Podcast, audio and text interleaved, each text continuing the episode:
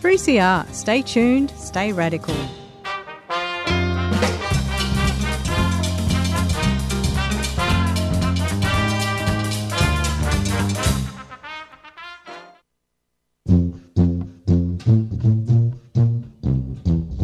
Yarrabug would like to thank our sponsor, Vacro's Second Chance Cycles, for their financial support. Second Chance Cycles is a fantastic community workshop that recycles bikes, trains people in bike mechanics, and sells bikes to the local community. If you have a healthcare card, they'll give you a bike free of charge. To find out more, search for Vacro online or drop into the underground car park, Harmsworth Street, Collingwood, any Tuesday or Thursday.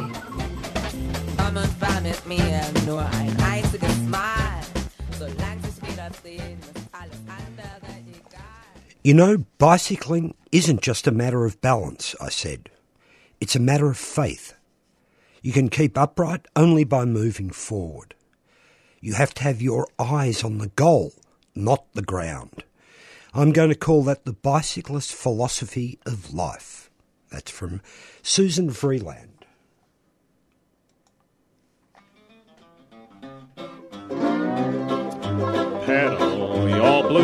Away. Forget all your troubles away. Hop on your bike anytime you like and pedal your blues away. Well, be gone those blues. You're listening to the Yarrabug Radio Show here on 3CR, a show about bikes, riding them, fixing them, and loving them. Many thanks to, well, it wasn't Amy this morning, I'm sorry. Many thanks to Democracy Now! Always a great show. Oh, the last week of May, the leaves are falling. People are planning new bicycles or new winter trips. We've got a good show coming up. We're going to talk about one of those deeply fascinating subjects in bicycle world, insurance. Strict liability and a little bit of fun. Many, th- uh, I'm joined this morning, Faith, good morning, Good morning, Val. and Teeth. Guys, I'm sorry, I'm going to get this wrong all the way through. Is joining us this morning on the Tandem Plus One. Good to have you along on board. Thanks, pal. Nice to be here. Pleasure. That's an easy voice to calibrate too, which Yes, is good. is. Thanks for that. oh, it is. It's the weather. It's. Um, I can't say it's really winter, but it's not really autumn. All the leaves have gone. It's uh, not cold. It's uh, uh, not long finger gloves weather yet, but um, look, it's just always a good time to be riding a bike around Melbourne. Faith, are you going to lead us off with that little magical moment that you've experienced on the bicycle?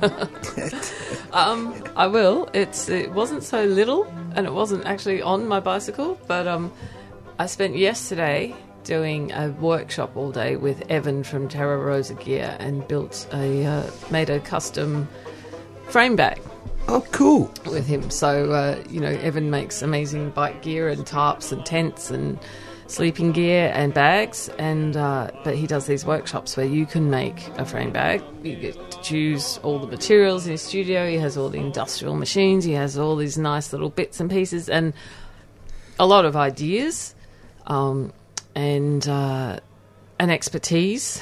So you know, thinking ahead, how do we put this together? He's thinking of all the things you wouldn't if you were doing this at home, um, and you end up making a bag far more amazing than anything you could have imagined you'd be able to make. So Yeah. I did that with a friend yesterday. It was a very uh, very enjoyable way to spend a rainy day. And I would imagine spending a couple of hours with him. He's a a brilliant, wonderful character. I'm sorry, you know. No, yeah, definitely. like um, it's a long day to Yep. to make a bag from scratch in one day. As people who aren't used to using industrial machines, and there's binders, and I can't remember the names of the others. Um, so you know, someone who can maintain so much enthusiasm over a very long time with people who don't know what they're doing yeah. is um uh yeah very very easy to work with and to make it enjoyable There's we'll some- we'll have him we'll definitely have him back on the Oh, show it's been a while on. since he's been on so just to talk about his the sewing machines. You know, Yes. you know, it's a history in itself. Yes, Uh, yes. And I've got to say, it's a um, it's a it's a, not a rare skill, but it's a skill to be able to teach and teach in a environment that people feel comfortable in. And and I think someone who often we like Evan loves his machines and he nerds out over the textiles and often when we are really into something we're not great at communicating it in a way that everyone can really enjoy it so he has that skill Yeah. like he can you you are for a day uh, you are suddenly getting excited about which fabric's going to react how to a stitch and you then you walk away thinking who am i I've still got five fingers, so I'm, I'm, I'm going all right. haven't driven a, a needle through anything. Sorry, I'll, I'll, I'll stop there. yeah yeah no very um Uh, big- uh, a couple of little things. Um, I, I, um, electric bicycles are at last starting to really hit peak. In that, we're getting people that wouldn't have been on a bike in the last 10 years and now suddenly riding everywhere and, and going shopping. I pulled up at the lights the other day. Uh, there were already three cyclists there when I pulled up behind them. I was the only one on a. I'm going to call it human power, but that's a bit. Uh, I'm not having a dig or anything. But it's interesting that whereas five years ago I wouldn't have seen one, or maybe one out of the four, now it's three out of four. It's um, it's good to watch. And on a non-bicycling thing, about every three, five years, my local park get visited by a flock of gang gangs. and they're in the park now. They've been there for about 10 days. They seem to hang around for about two weeks. If, um, if none of the listeners have ever seen one, they're a wonderful example of a real, I'm going to call them an Aussie bird. They've got this growling voice that feels like a chainsaw in the background. They're not too scared of things. They'll walk along the ground, squawk at you. tell the dogs off Yeah, yeah, yeah. and the boys have got this beautiful red hair, like Yep. striking red hair, and they really are a joy to watch. And look, they just come and visit the park. Like I say, every three to five years, we get them for a week or so, sometimes a month. So very good to see them. A little bit of avian life in our metropolis. Now, the one that matters. a bicycle moment. Um, thanks, Val. Yeah. Um, I was thinking of riding here this morning, but obviously today is beautiful sunny morning, Yeah. really nice winter or late autumn. Um, and thinking back about the last couple of weeks where I had one stretch, and this is really unusual, one stretch of three days riding into work and three days getting wet on the way in. Ah, yeah, yeah. it, it is unusual It is very unusual, and so this is like it. I will not deny that I didn't like that very much, but at the same time, it also is one of those reminders where you're like, yeah, you know, you just put on your rain gear, and then you still you look at the traffic that you're passing on Yeah. your way through the city. Yeah. So I ride from Richmond to North Melbourne, so you're like crossing the city, and it's just so jam packed, and everyone is stressed and yeah, okay, you get wet, but you know, you bring your rain gear, maybe pack a spare pack of clothes, and away you go. And it's still so much nicer to ride in, even on those pretty dreadful days that we get sometimes in Melbourne. But getting three in a row, I don't think that's happened to me before in the 12 years that I've been here. So no No, it's I- not like you know if we were in the netherlands it's two weeks in a row 14 Wow. days not come on. three months then All okay right. Enough of the homesickness. God, I don't even think I've had two days in a row in Melbourne. I've been riding Yeah. for a Yeah. long time. but it's nice to have these Yeah. days like today. So that's Yeah. obviously when you really appreciate it. It's like, oh, Yeah. oh, yeah, this is the best place. And there's a ride. certain, I mean, you, if you're properly clothed, there's a certain time where you just go, you can't fight it. You just, you know, Go and in. I'm not talking about riding home. Riding home's completely different. Yeah. It's fun. Because you're Yeah. riding home to a hot shower, so Yeah. that you know that it's the end. But you just, yeah, you're right. It, you can't let it worry you. No. You're not going to do anything about it. Yeah. Good pair of gloves, good pair of shoes. Off you go. That's it. There we go. A little bit of news. I've got a, just a tiny little bit of news. oh i'll go you first have? Yes. sorry Sorry. sprung that on you Back um forward. There was uh, another critical mass ride on friday Oh, no. so um around the city Yep. And uh, so that was good, a good turnout. Yep. And uh, there was the installa- There was a few speakers at different spots around the city, and the installation of a um, one of those white bikes with um, Yep. Ghost bike. a lock for every person who's been killed so far this year on a bike Hmm. on it. Ah. And that was installed at the corner of Exhibition and Little Collins, which is outside the Department of Transport. Ah. So it was, uh, despite the weather, uh, yeah, a good turnout. Um, Mm. A few solemn moments, and also, you know, a bit of uh, joy catching up with everyone on critical mass Yes. each time. So Yeah. God, I must keep. Um, I'm dropping off the chain. I don't. it was unusual you weren't there, Val. Yeah, I thought I broken a thirty year, twenty year. Uh, we're getting a little bit. Um, yes. I must keep an eye out. Actually, I've taken my eye off the ball and not stay informed on it. I promise I will stay informed. I presume we'll have another one through winter, which would be good. Yeah. Yeah. It's, it's on air now, Val. So Hey. it's on air now. That promise. Oh yeah, yeah, Yes, yeah, yeah, yeah. Don't worry, I'll, I'll bring my lollies as well, so that'll be all right. Um, look, just a couple of things. Um, Walmer Street Bridge is starting to rock ahead. They've nearly finished on the north side, or it looks pretty close to finish. And according to the Yarra City Council, the south end will begin soon, and that looks like it might be finished. They're giving a date of January, I mean of December 2023, but I, I would take that with a grain of salt. Yeah. See, they haven't um, broken soil on the south side yet, but uh, uh, looks uh, looks a bit strange looking from the south side to the north side. It's a, um, they've changed that approach quite radically, and Yeah. there's a bit of a, the intersection between it and the old bridge. I really think the push that uh, there should be another parallel bridge alongside it. I think for everybody, and that push has started. I think a bit stronger now, which is good. Look, the only other thing, bit of news was, oh, Mark Cavendish won the sprint in the Giro. He's retiring this year. He's still winning sprint races. He's going to retire this year.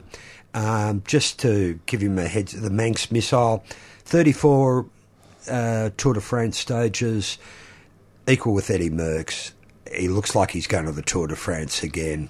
He looks like, um, in all probability, and um, a lot of people say he shouldn't be held up there with Eddie at the same level, but oh, Jesus, for a sprinter to, to last that long and still be going is, um, even to keep having that mental toughness to keep doing it is, um, we take our lids off to him. A very We do. good effort.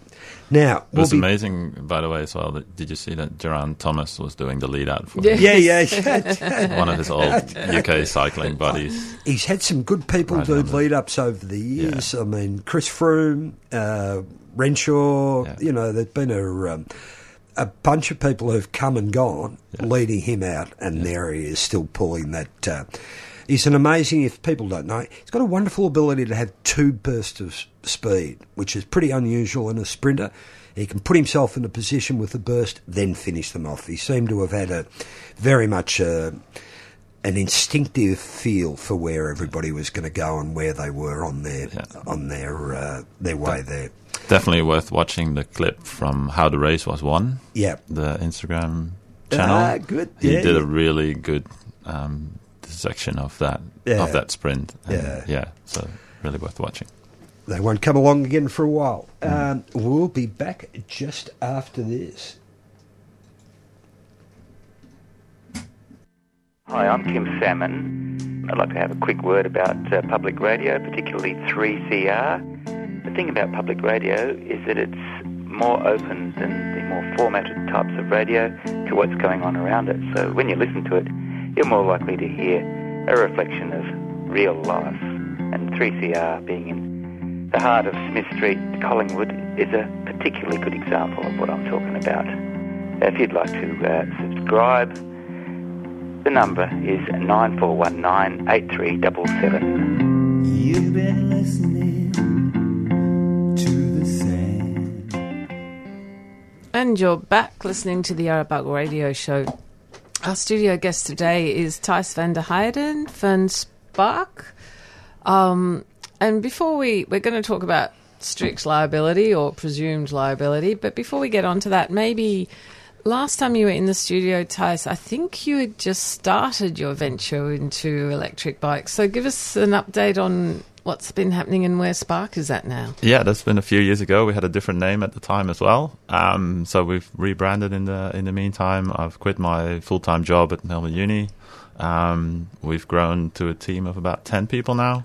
Um, we've opened up a showroom proper in North Melbourne as well as in Perth um, late last year. So um, yeah, things are going well. We're doing. Um, uh, we're helping a lot of people getting their commute up to speed on an e-bike around the country. Um, lots of different governments and uh, businesses, universities that we work with to offer the salary packaging option for e-bikes.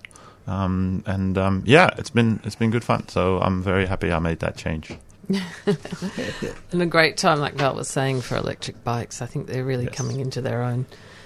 Um, but we were here to talk about public liability. I thought um, it's something people often ask about, and there often seems to be a bit of um, confusion about what strict liability as it occurs. People are usually talking about Europe.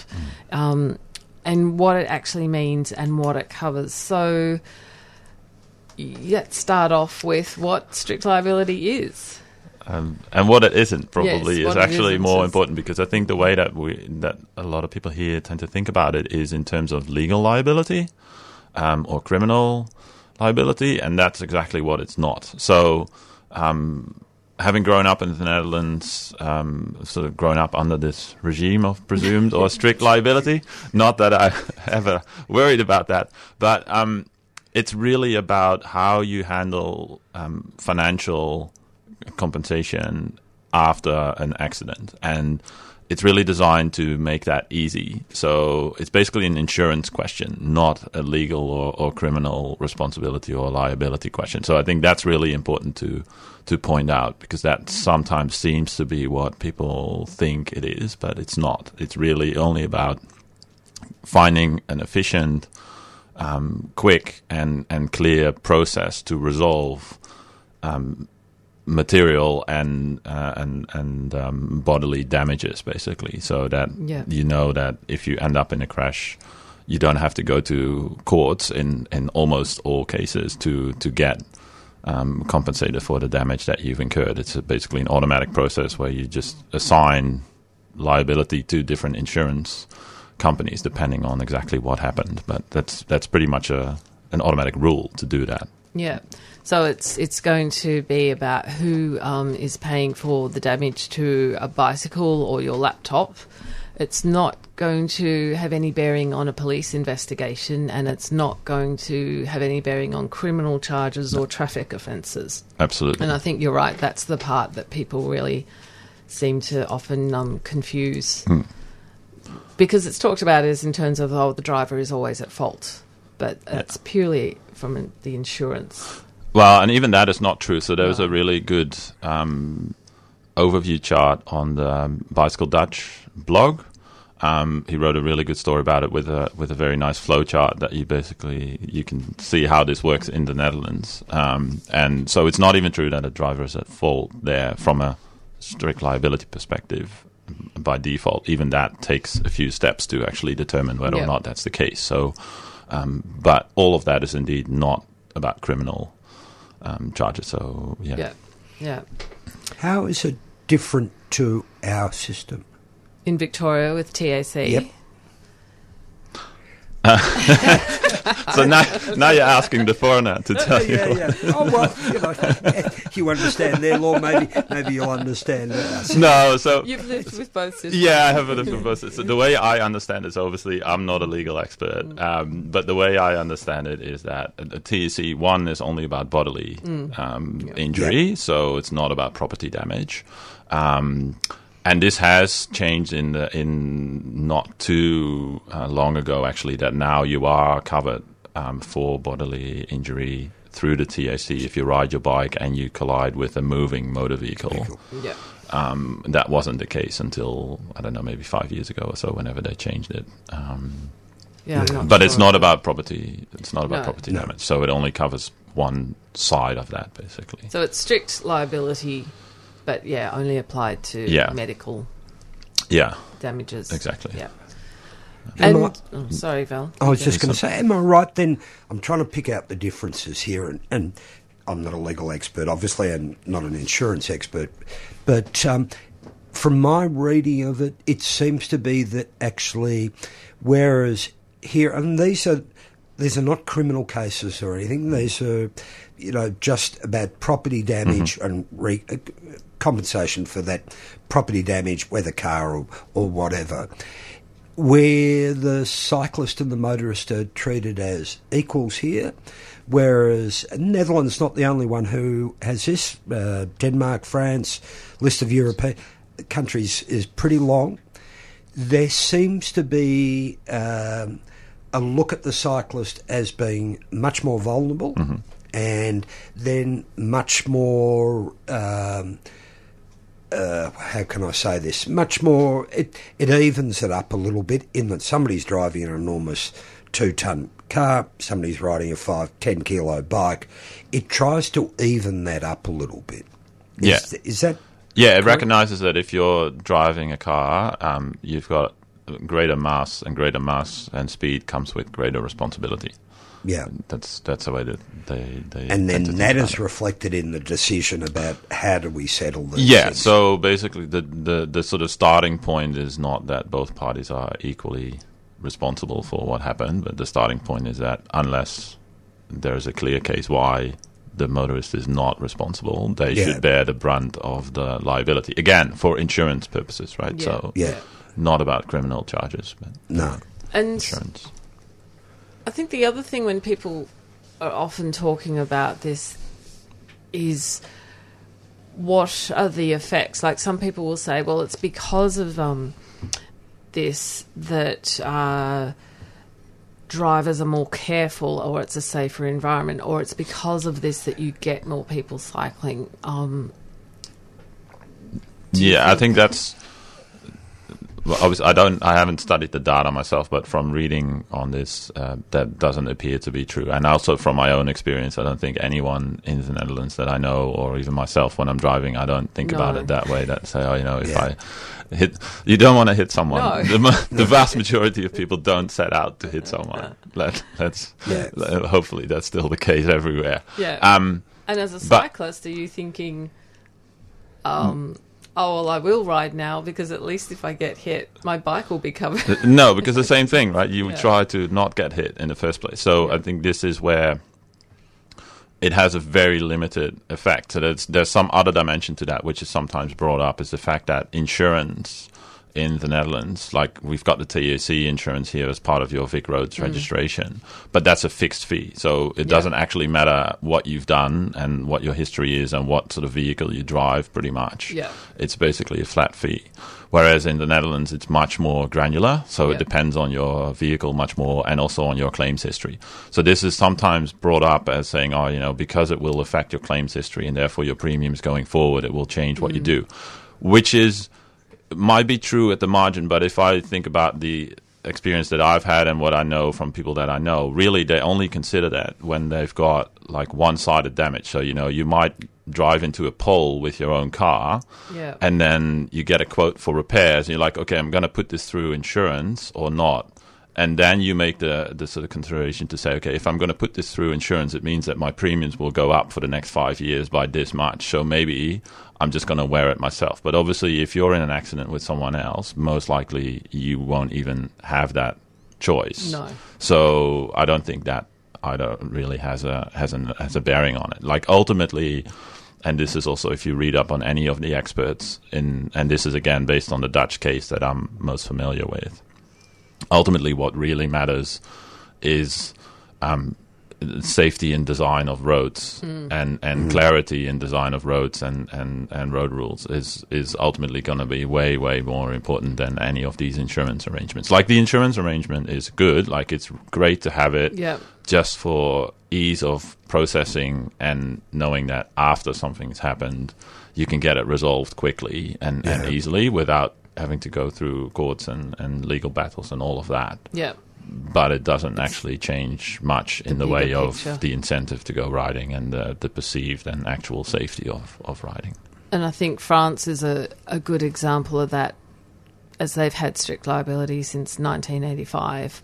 And I believe it's stricter there. Like the Dutch is more flexible in terms of. Um, in, com- in comparison to the French one, and in France, cycling has remained at three percent or less since 1985. So it's um, and it's only you know we've seen the numbers increase dramatically in Paris, so they've had strict liability in Paris all these years, and the numbers have only increased when they actually started building the bike Yeah. lanes No. and, and changing the road conditions. Yeah, so ultimately that's really what matters. That's the most important. Yeah. Yeah. There's there's no substitute for that. And the law, when did it come in? 1999, if my memory's correct. I mean, it really hasn't had much effect on Dutch cycling numbers anyway, has it? No, it's, it was introduced in the Netherlands in 1992. Oh, 92, there so was- this was yeah, basically like 20 years into their very long-term strategy of trying to improve the conditions for Yeah. for bike riding and and walking. Um, so yeah, it was it was very much at a late stage in that whole process Yeah. when a lot of the groundwork and a lot Yeah. of the, the design ideas and the design philosophy around infrastructure had already Had been already been in place and, and, and set up. And obviously, not the infrastructure wasn't always there, but the ideas were there about how this was going to go and what investments were needed and what the timelines would be for them. So, this was very much somewhere along the, that process. Any idea where, I mean, look, I myself have been saying this for, you know, a number of years, and you realise, I mean, the misinformation comes from me not reading up on it properly, but it, it was quite pr- widespread, isn't it?